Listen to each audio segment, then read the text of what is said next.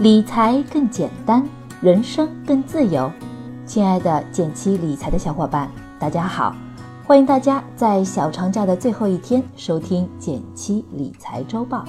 每周新闻那么多，听减七说就够了。首先来看第一条新闻，是来自华尔街见闻的消息：制造业 PMI 重回五十上方，A 股嗨了。中国三月制造业 PMI 升至五十点八，较二月回升零点九个百分点，是自去年十二月来再度站上荣枯线，创八个月新高。制造业 PMI 也就是采购经理人指数，是反映经济变化趋势的重要风向标。一般来说，PMI 大于五十，代表制造业比较景气。PMI 小于五十，代表制造业不景气。PMI 具体分为两种，官方 PMI 的数据来自大中型企业，非官方 PMI 的数据以中小企业为主。而三月份公布的财新制造业 PMI 是五十点八，反映了中小企业的景气度比较好。另外，这次 PMI 数据还有两个亮点：一，处于上升趋势。首先，财新 PMI 从二零一九年初以来处于上升趋势，这也是一个经济回暖的信号。二，实际值大于预期值。一般我们会把实际经济数据和机构预测的数据做比较，如果实际数据高于预期，说明经济发展较乐观；低于预期，通常说明不太乐观。三月份 PMI 实际值为五十点八，高于预期值四十九点六。也说明目前经济情况比市场预期要好。实际数据公布后，短期会推动市场信心的提升，所以这周 A 股也出现了大幅上涨。总体来说，PMI 上升说明经济短期可能回暖，当然更长期的表现是不是好转，还得进一步观察未来经济数据的变化。第二条新闻来自《新京报》，股指突破三千两百点。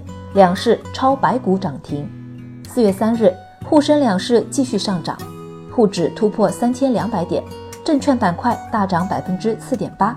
截至收盘，上涨个股两千四百九十五只，下跌个股九百九十四只，两市超白股涨停。最近的股市表现还是很让人开心的，身边不少小伙伴赚了百分之二十、百分之三十，甚至更多。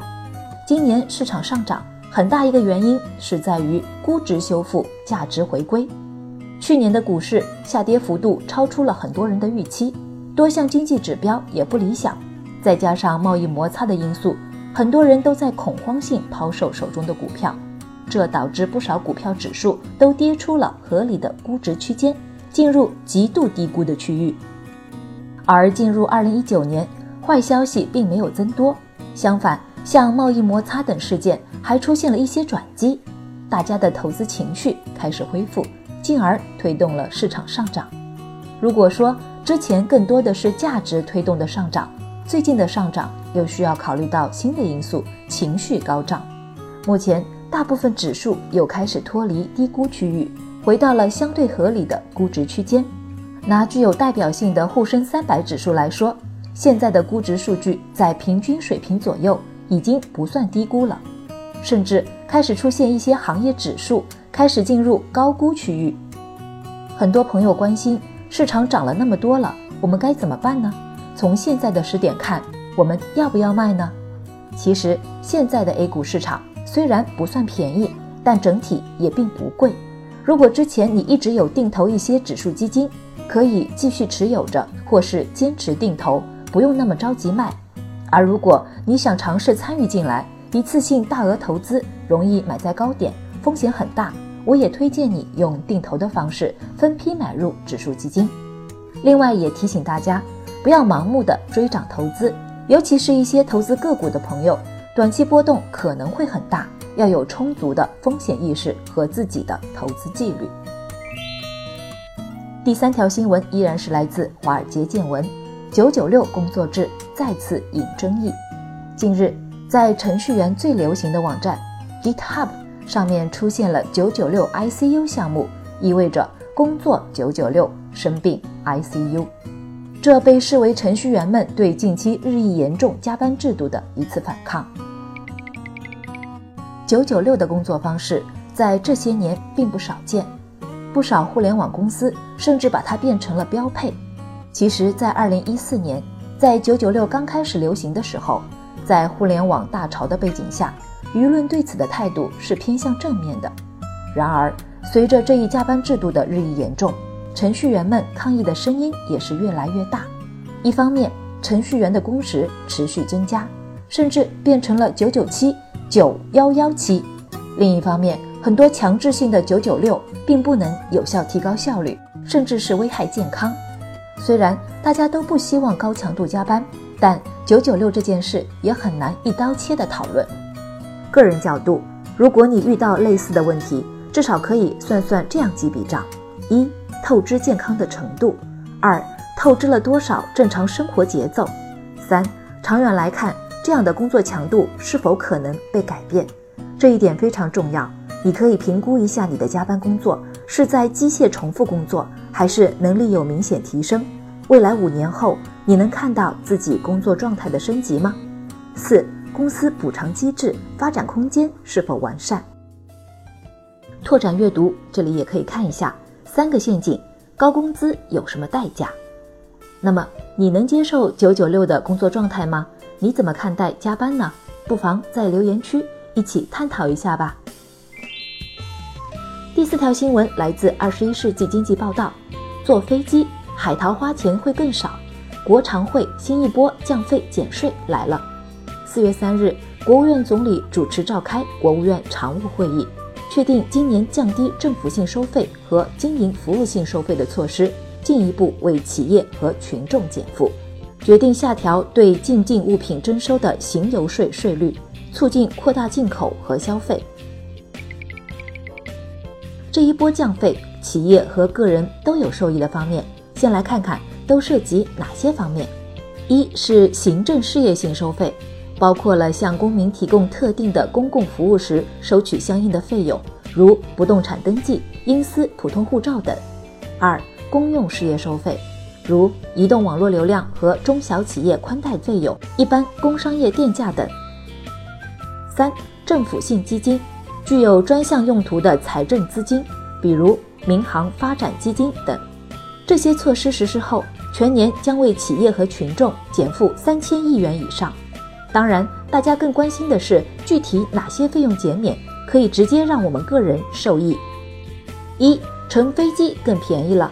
大家都知道。我们买飞机票时显示的都是含税价，而这笔税费中就包含了一条民航发展基金费，是用于机场建设和维护的。以往我们乘坐国内航班需要每人为此缴纳五十元，乘坐出境航班的则是每人九十元。而此次费用减免后，标准降低一半，比如国内航班的机场建设费将从每次五十元降到每次二十五元。落实到大家每个人头上，就是机票价格会有所减免。虽说不是什么大数目，但按全年所有乘机人次算起来，就是一笔大减免。二，海淘更便宜了。另一个我们更关注，也是更快落实的，就是从四月九日起调整对个人携带进境的行李和邮递物品征收的行邮税税率，其中食品、药品等商品税率由百分之十五降至百分之十三。纺织品、电器等由百分之二十五降为百分之二十。大家都知道，我们通过大型正规平台网购的海淘品，从海外寄送入关时，都要在海关报关，并缴纳一定比例的税费。而此次减免的就是这一部分费用。这已经是近半年来第二次降低海淘商品费率了。对于各位热衷海淘的朋友来说，未来的跨境消费只能越来越便利和便宜，当然也是切实的好消息了。最后来到了一句话新闻时间，皇上你也该知道一下。来自中证网的消息，深圳全市住宅成交量已经连续五周环比上升，此轮行情由刚需购房者主导，一些原本观望犹豫的首次置业者及有换房需求的客户纷纷出手，同时房贷利率下调也是主要影响因素之一。来自央视网的消息。五月一日起，养老保险单位缴费比例从原规定的百分之二十降至百分之十六，相较目前大多数省份的百分之二十或者百分之十九的费率水平，本次费率一次性降低三到四个百分点，相当于降低了五分之一。来自投中网的消息，行业期盼已久的 P2P 备案工作或于二零一九年下半年开始启动试点。据称，监管拟将网贷机构分为区域性和全国性的经营平台，并提出了数千万元和数亿元起的资本金门槛。感谢大家收听今天的减七理财周报，一同感知正在发生的变化，提高经济敏感度。更多投资新闻解读及理财科普，欢迎关注我们的公众号“减七独财”，简单的减，汉字的七，我在那里等你。